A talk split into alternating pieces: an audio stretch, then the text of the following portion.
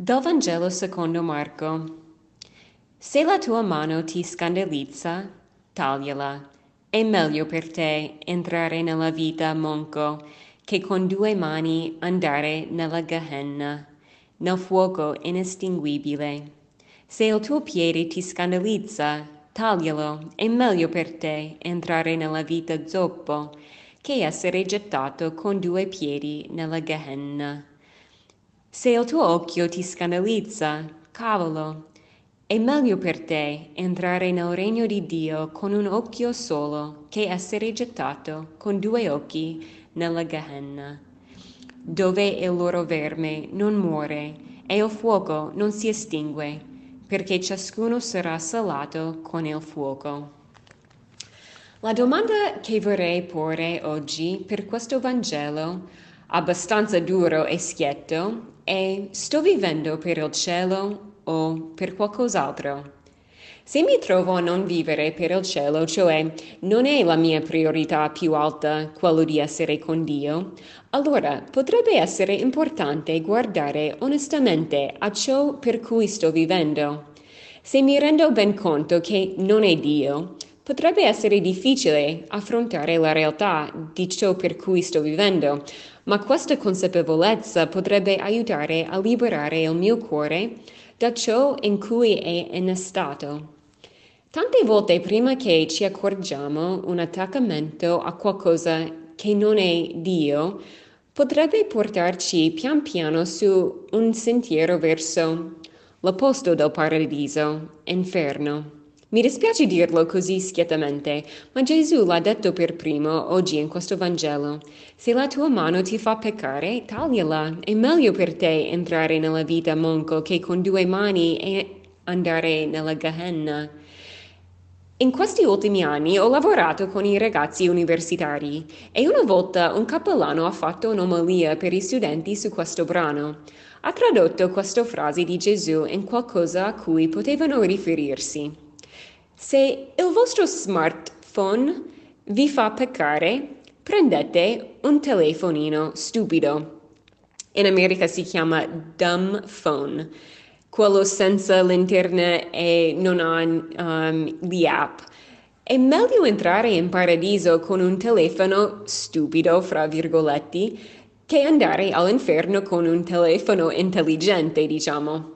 Un peccato uh, che con um, cui molti studenti universitari lottano è, è, è, la pornografia e i loro telefoni possono dare accesso facilmente a quelle immagini e video pornografici e ovviamente queste immagini e video compromettono la propria strada verso Dio. Consideriamo allora oggi cosa potrebbe farci compromettere il nostro cammino verso Dio e il paradiso.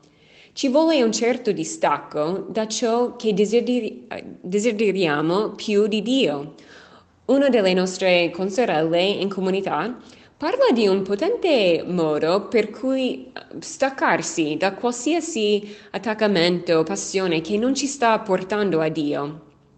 Lei dice, una passione viene superata da una passione più potente, più forte. Ha senso, no?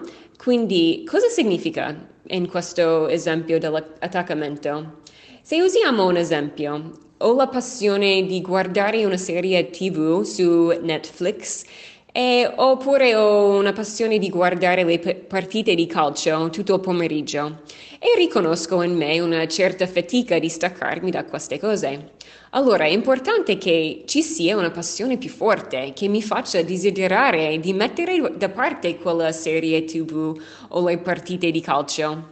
Questo potrebbe aiutare a far perdere un po' quell'attrazione che sta in me di guardare quelle cose. Forse potrebbe um, invece ci potrebbe essere una passione più forte eh, che supera questa um, attrazione. Cioè, magari andare ad un concerto di un gruppo musicale, uh, il mio preferito, no? Che questo renderà anche più, cioè, più che facile fare la, saltare um, quel programma quelle partite. Sacrifico qualcosa per cercare la passione più forte o l'opportunità più bella. Allora, questo è l'esempio di um, superare una passione con una passione più forte.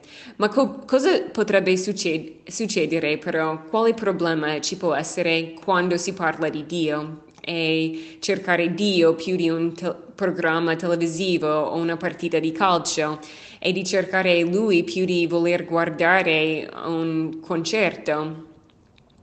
Allora, a causa della natura umana che è colpita dal peccato, può, può darsi che non desidero tanto Dio, che non desidero un'opportunità di essere con Lui in eternità. Sono già soddisfatto, o almeno penso così. Oppure sono distratto dalle cose passeggere e sono indifferente alle gioie più profonde nella vita.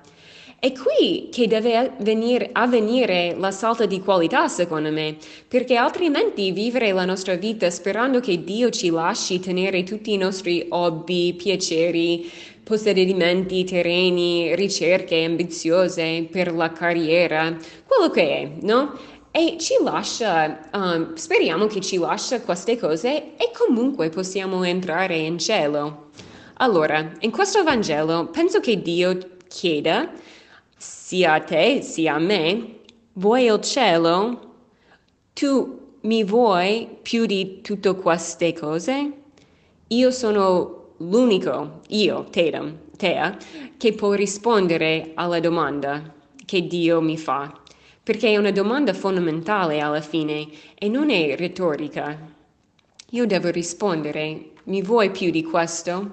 Ogni brano del Vangelo, anche quello di oggi, ha una buona notizia per noi. E in questo brano, qual è la buona notizia? Secondo me è che Gesù ci vuole integri.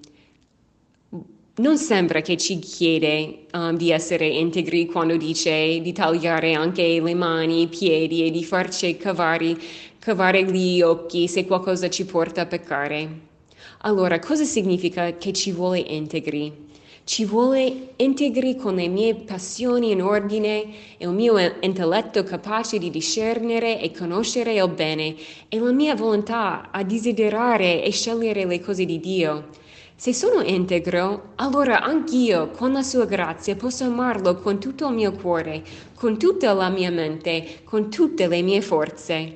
Posso amare con tutto me stesso, anche senza una mano, senza uno smartphone, senza poteri e ricchezze. Ecco, questa è la buona notizia, che non abbiamo bisogno di nulla per entrare nel regno dei cieli. Dio vuole solo tutto noi stessi.